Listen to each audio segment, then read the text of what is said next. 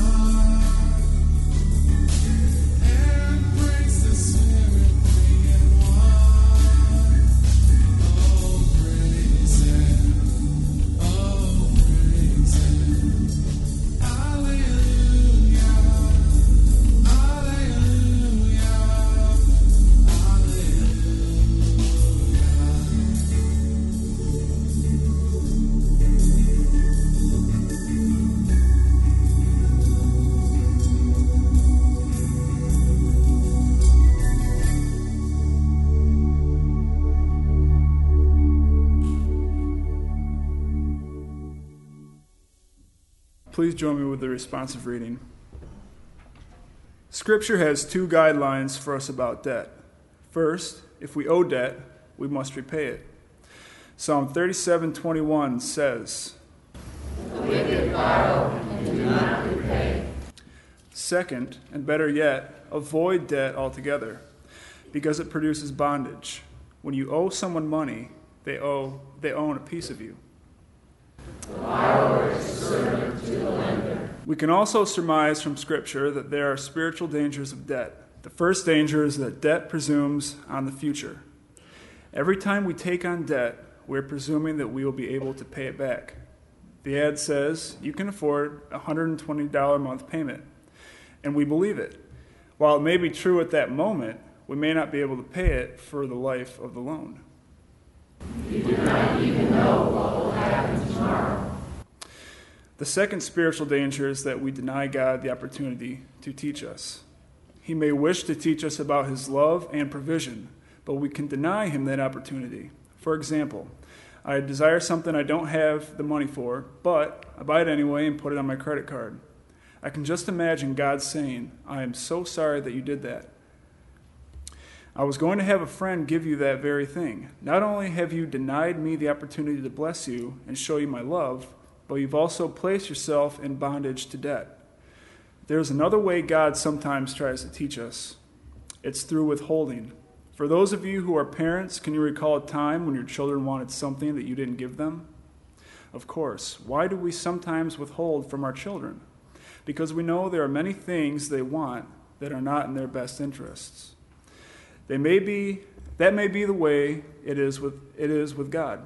He desires to teach us through withholding, but we can circumvent his intention by incurring debt to get what we want. When the times are good, be happy. But when times are bad, consider God has made the one as well as the other. The third spiritual danger is that debt often fosters envy and greed. We all have natural inclination to want more, and debt and credit can be used to satisfy that envious, greedy part of us. Beware, don't be greedy for what you don't have. Real life is not measured by how much you know. If you'd open your Bibles to the book of Luke, chapter 21, beginning with the first verse. And he looked up and saw the rich putting their gifts into the treasury. And he saw a poor widow putting in two small copper coins. And he said, Truly I say to you, this poor widow put in more than all of them, for they put out of their surplus. But she, out of her poverty, put in all that she had to live on. Luke chapter 21, verses 1 through 4. Over the years, God has repeatedly taught me about tithing and about giving to His church.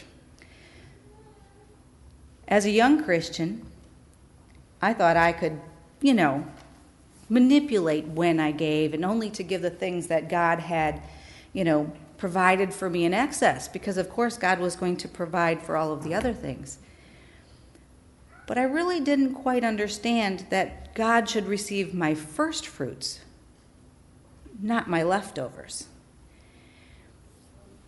One of the things that I would kind of finagle with God was, you know, well, do you really mean 10% or is it 10% of the extra that I have? the disposable income. And so I would kind of work in my mind out how that might look. And finally, after thinking I knew better than what the scripture had said over many years, I got into the habit of saying, okay, 10% right off the top. Let's go for it. We'll give it a try. We'll see what happens.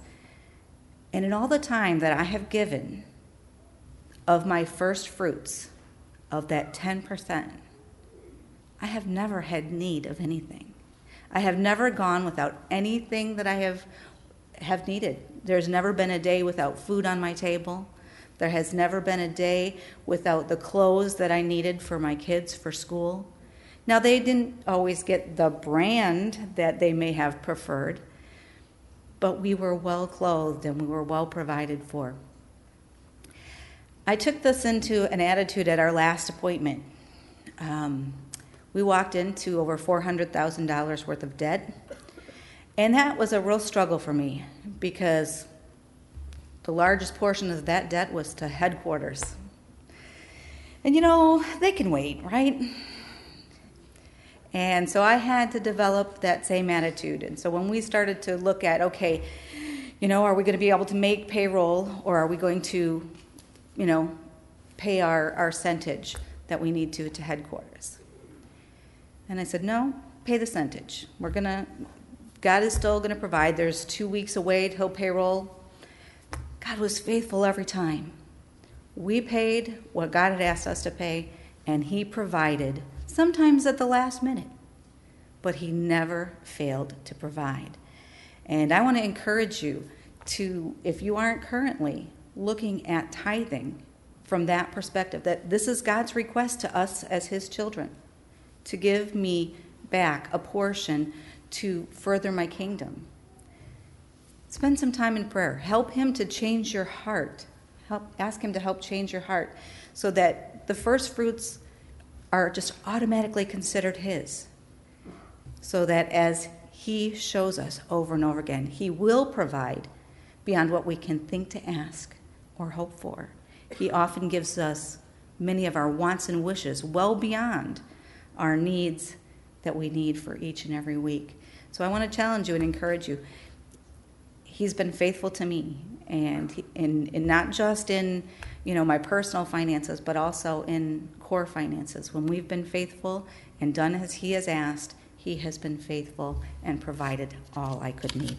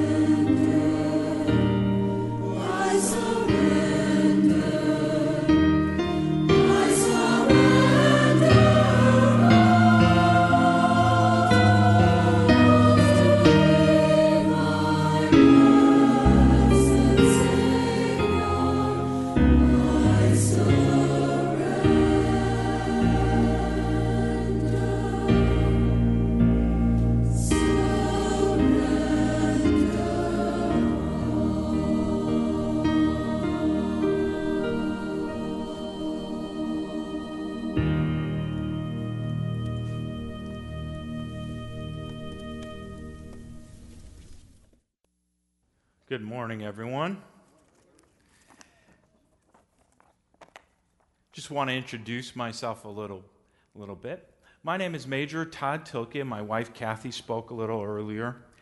We grew up in different places, and I grew up in West Bend, Wisconsin. My wife grew up in Janesville, Wisconsin. I went to a Lutheran church. She went to a Catholic church.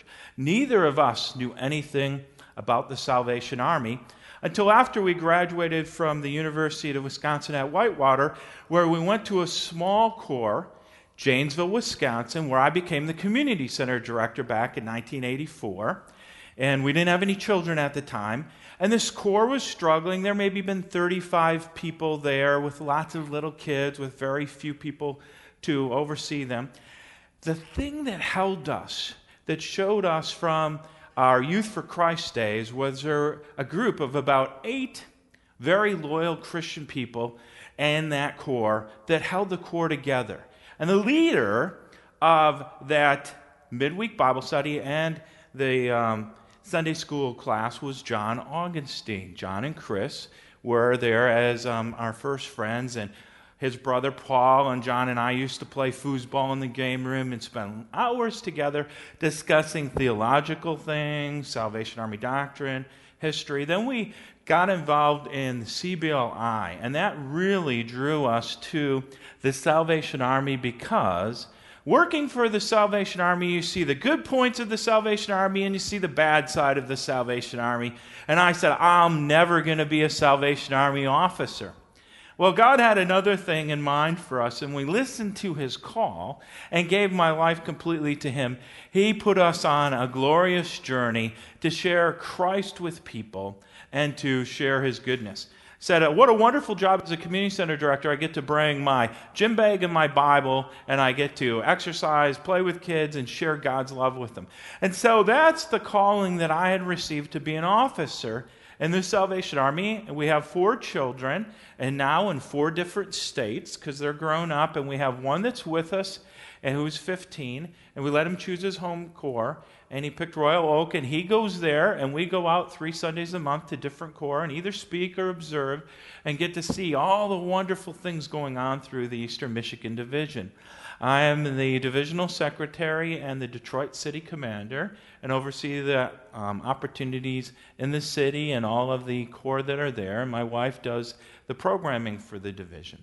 And so that's just a little bit about us, and I wanted to share that with you that um, the Augustines left you in hands of some friends because they knew that we would share deeply with you.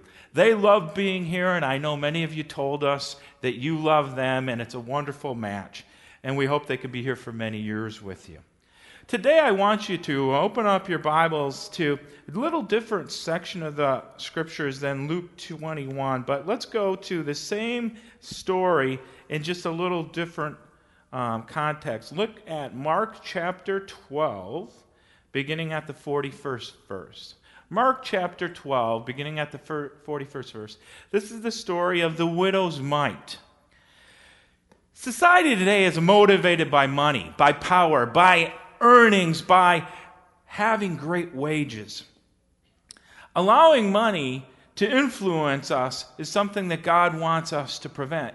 Money's spoken about more than any other topic in the Gospels because God wants us to love God more than money and not to be controlled or used by money. I'll tell you a few stories. I like to talk about stories, illustrations, parables, jokes, different things that have meaning. So I want to share a few stories with you that are slight, that are humorous.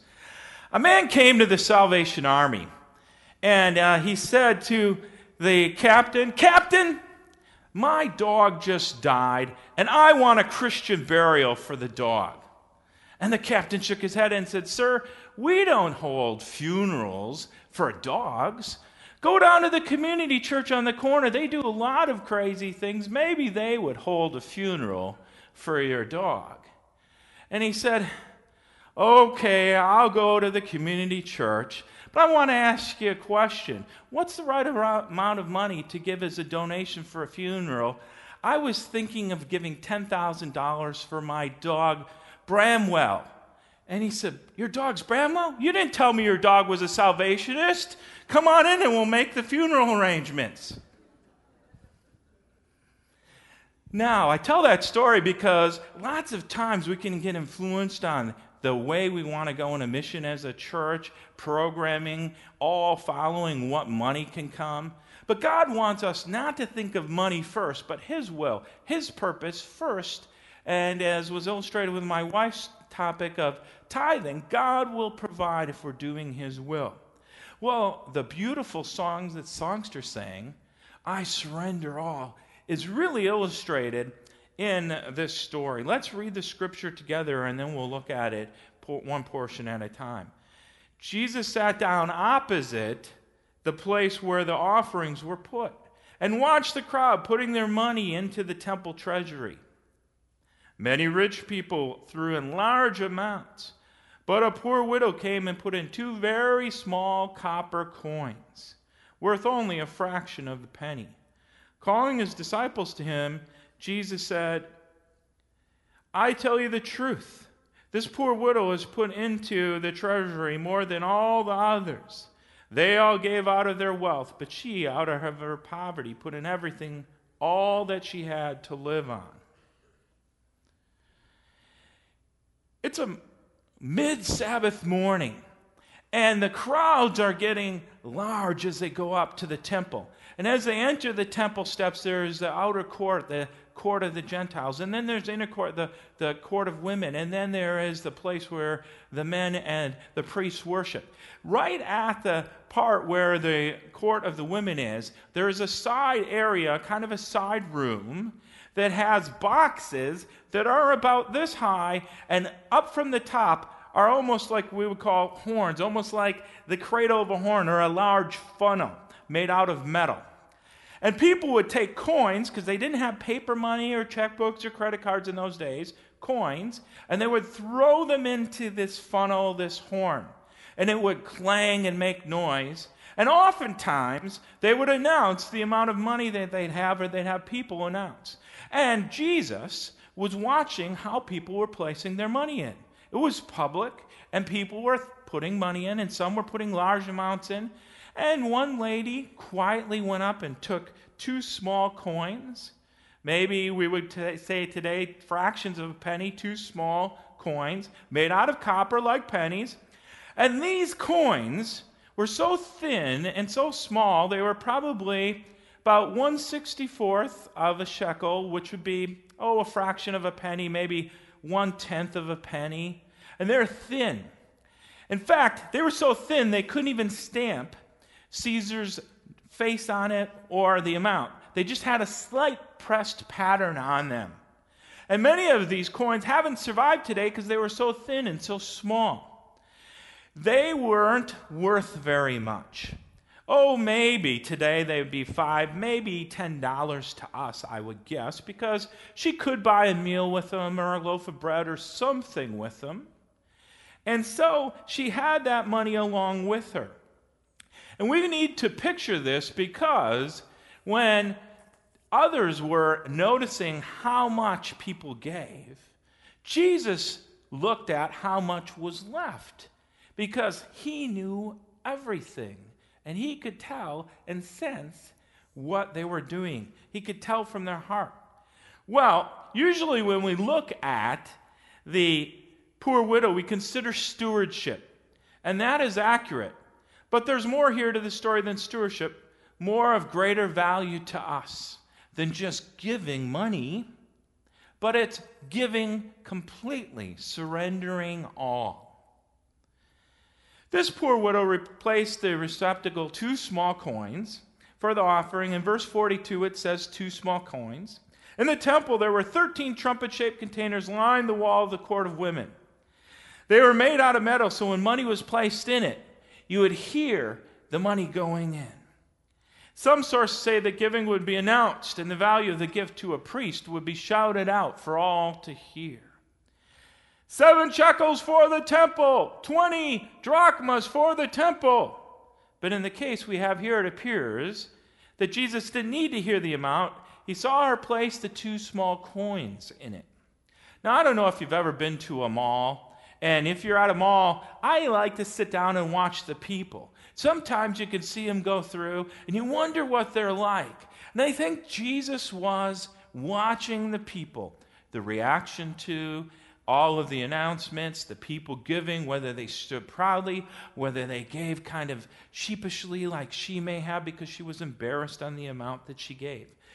All men were required to give of the first fruits but the landowners would give of their first fruits. About this time of year, they would call in for a harvest festival and bring in coins, or bring in grain offerings, or bring in sheep and other offerings. And they would give out of their harvest and their produce. This woman wasn't required to tithe. How can you tithe on two coins? Give one? Well, she wasn't required to tithe because she didn't own anything and she probably didn't harvest anything, but she felt compelled to give anyways. She places two small copper coins into the receptacle there. The coin was called a lepton or a lepta or a, a, a mite, and it was a very small fraction. Maybe one eighth of a cent is what we would see today. And they were small, they could be have no portrait on, as I said earlier. And they were tiny. And she held those coins. She could have kept them, she could have put just one in. But not only did she not keep one, she gave all that she had. Now, Jesus is very impressed. The scribe should have been true to the example and aware that she gave something, and I don't know if it was announced or not. But Jesus, who sees all things, was impressed. And he said, calling his disciples in verse 43, he said, calling his disciples, Jesus said, I tell you the truth. This poor widow put more into the treasury than all the others. They all gave out of their wealth, but she, out of her poverty, put in everything, all that she had to live on. She did not have to give it all. She could have kept one coin, but she doesn't. She gives all. Let me ask you a question. What is the value of her offering? The value is the total commitment. She put in all that she had. What was there left? Nothing. There was only herself and God. See, placing those coins in the offering was not placing coins in the offering alone. No, placing the coins in the offering was a phenomenal step of faith because she was saying, I'm not going to depend on money or what I have and what I can earn and what I can do, but I'm going to depend on God alone. There goes her next meal. There goes her next um, repair of her shawl. There goes her next day's dinner. We don't know what she sacrificed, but this was a great act of faith. Now imagine she gives her offering, turns and walks away. Did someone announce two coins, two small copper coins? Maybe she sheepishly was embarrassed. But maybe she was relieved. She said, I'm going to give the best I can. I'm going to give it all. And she put it in there. And she just felt a great burden lifted off her because she wasn't controlled by what she had or worried about what was tomorrow was going to bring. But she freely gave. Let me ask who knew what she had done this? Did the priest know or even care? Maybe some were announced. But God, the one who knew everything, Jesus, was aware that it wasn't a matter of the pocketbook giving out of what she had, it was a matter of the heart giving all she had.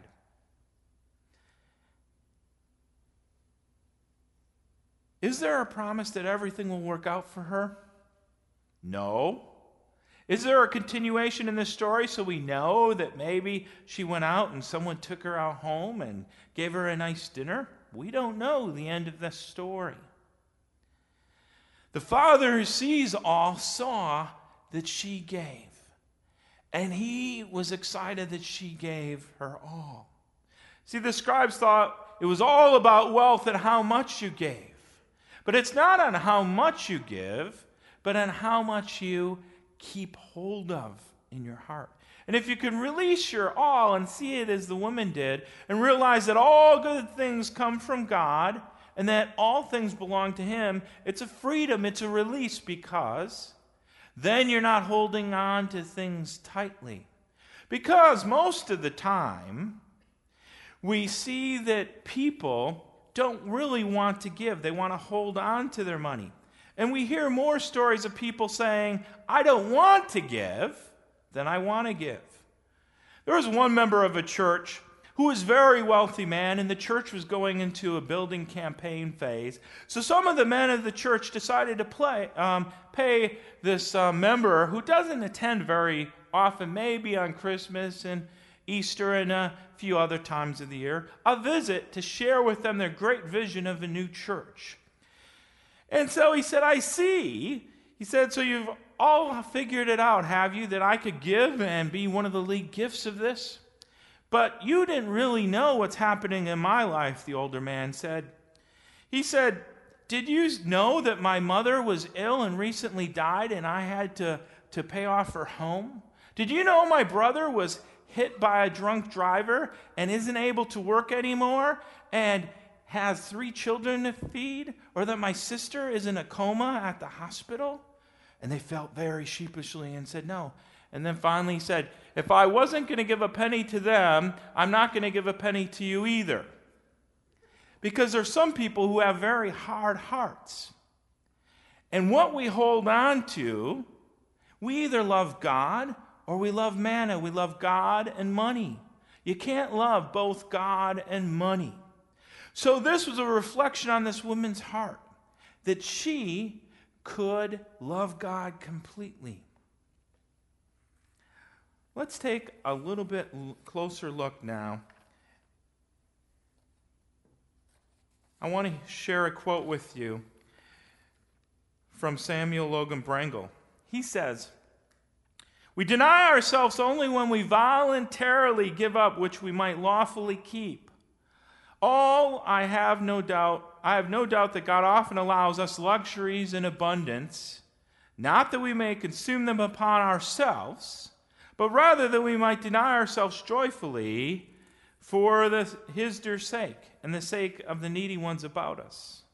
and that's Heart Talks on Holiness. This poor widow made a critical step of release.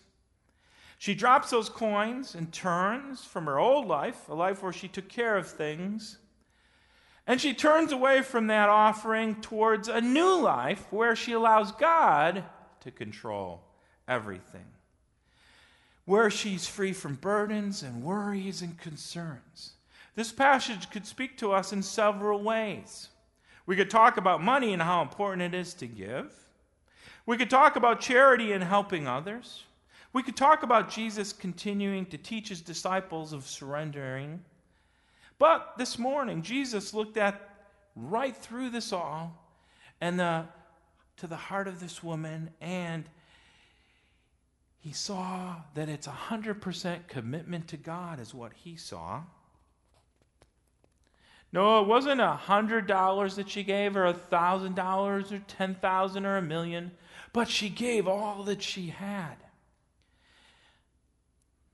The questions that come when I read this scripture is how committed am I? Would I give my last five dollars if tomorrow, tomorrow it meant I'd have to go without lunch? Would I give a hundred dollars if it meant I wouldn't be able to get the latest gadget I'm interested in? You see, in the Salvation Army, one of the attractive things that we don't really talk about anymore is self denial. At the times that the missionaries would go abroad, William Booth said he would go without pudding for a year just to give money to the missionaries to see his work continue. Now, can we go without maybe Starbucks coffee for a year? Or maybe something that's a habit of ours? that we go without drinking pop for a long time. We see this and think through the Lenten season, we might give up for 40 days something to give back to God. But maybe we've become too comfortable with our own lifestyle. Have we ever given to the point of sacrifice? I mean, given to some missionaries or given to a needy program to the point where it changed how we spend our money at the grocery store this week or how we have to look at and rebudget for the next month. Maybe we've never done that. But by doing that and giving to that level, God's saying, don't worry where your money comes from in these tough economic times, but give generously of the heart. See, she was willing, this widow was willing to give into the herself into the hands of God because she had no one. In Levitical law, it meant someone else would have to help her with her tithe, and she wouldn't be alone if she had some relatives to support her. One of the poorest types of people at that time was an older widow who could support themselves. They couldn't work, they didn't have children, and they didn't have anyone to support them. So she had to depend on either herself or God, and she chose to depend on God. How committed are you to God? Does your offering show it? Does your action show it? Does your lifestyle show it? She was willing to place herself in God's hands, and she was willing to do to give her all. In conclusion, I wanted to share one story that kind of wraps this all up. It's a story about a young girl and a father. And Her loving father wanted to show some love to his daughter. Well, let me tell you the story. There was this cheerful, curly hair, golden curly haired girl who went to a store, maybe a Claire's, and found this necklace. And it was just $2.99, but this little five year old girl didn't have $2.99, and it was a beautiful little pearl necklace, and she had a dress she thought would go with really good. And, Mommy, Mommy, can I have that? I have some money. And she opens up her little purse, and there's 75 cents. And she says, Well, if you help me with um, the dishes the next week, and if you help rake the leaves in the yard and go next door and volunteer to help the le- rake the leaves of the neighbor next door, I'll get that necklace for you. And when you do all of those chores and you help, I'll give it to you. So they bought it, and she put her 75 cents up, and they bought the $2.99 necklace. She went home and she helped with the dishes. She raked the lawn. She helped her neighbor, and she loved that necklace. She put it on and wore it to bed and everywhere she went. One day, her dad came into her room to read her a story, and she said, Honey, do you love me? Yes, I do, Daddy. Would you give me your necklace? Oh, Daddy, not my necklace. I, I love this necklace. It's my favorite necklace. I'll give you my new doll I just got. And he said, No, dear, I'm more interested in the necklace. And he read her the story, and he went off a few days later, he came in he said, Honey, do you love me? Do you trust me? Oh, yes, Daddy, I love you and I trust you. Would you give me the necklace? Oh, Daddy, not that necklace. You can have any of my toys, but not that necklace. And this went on for two weeks. And then one day, Dad came into the room to read a story to the girl, and the girl had her hand out. Yes, dear, Daddy, this is for you. And in his hand, she put the necklace. And he said, Oh, dear, I've been waiting for this. And he reached in his pocket, got out a, a blue bag that was beautiful and a jewelry box, opened it up, and put real pearls around her neck. And he said, Dear, I've been wanting to give you a real pearl necklace to replace that toy one. Oh, Daddy, these are even brighter. These are even more beautiful. Thank you, Daddy. And off she went. Well, God's waiting for us to give him what we cling to that is worthless and, and we hold on to. And he wants to give us something of greater value when we trust him completely. And if we would just put ourselves in his hands, he'll do that today. So I want you to take a time of reflection, and we're going to sing the closing song, I'm in his hands. And the song concludes with, um, well, it's right here in your program but we're going to sing the song. I'm in his hands. I'm in his hands. Whatever the future holds, I'm in his hands. The days I cannot see have all been planned for me. His way is best, you see. I'm in his hands. If you trust him today and you've kind of been wrestling whether you've been relying on your own strength or God's, maybe it's time that you just got that straightened out and you come forward and you pray. Or maybe you have and God's touched your life in a way and you're very grateful for, then come and pray and thank Him for what He's done. But today, let's place ourselves in His hands. These words are very familiar to most of us in, in this sanctuary. But about two years ago, a new arrangement um, came onto the scene. And so I'm going to introduce you to the new arrangement of I'm in His Hands. I'm going to sing it through twice, and then on the third time, I will invite you to, to join in with me.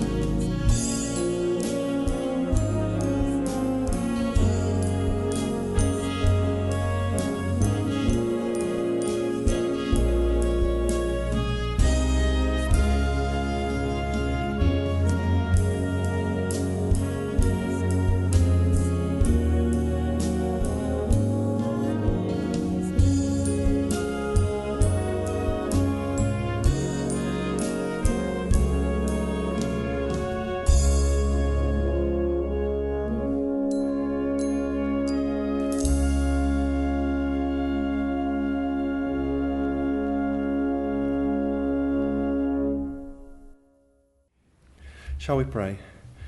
Gracious God, thank you for the gift of life, for the joys of each new day. Thank you for simple gifts of food to eat and water to drink.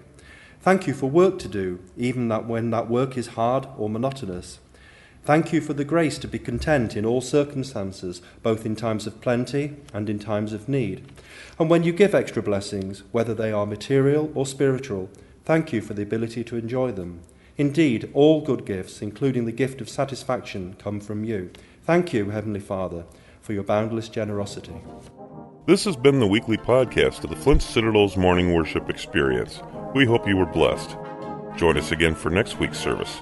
Better yet, join us in person anytime at the Citadel, located in the heart of downtown Flint, at 211 West Kearsley Street, where you're always among friends.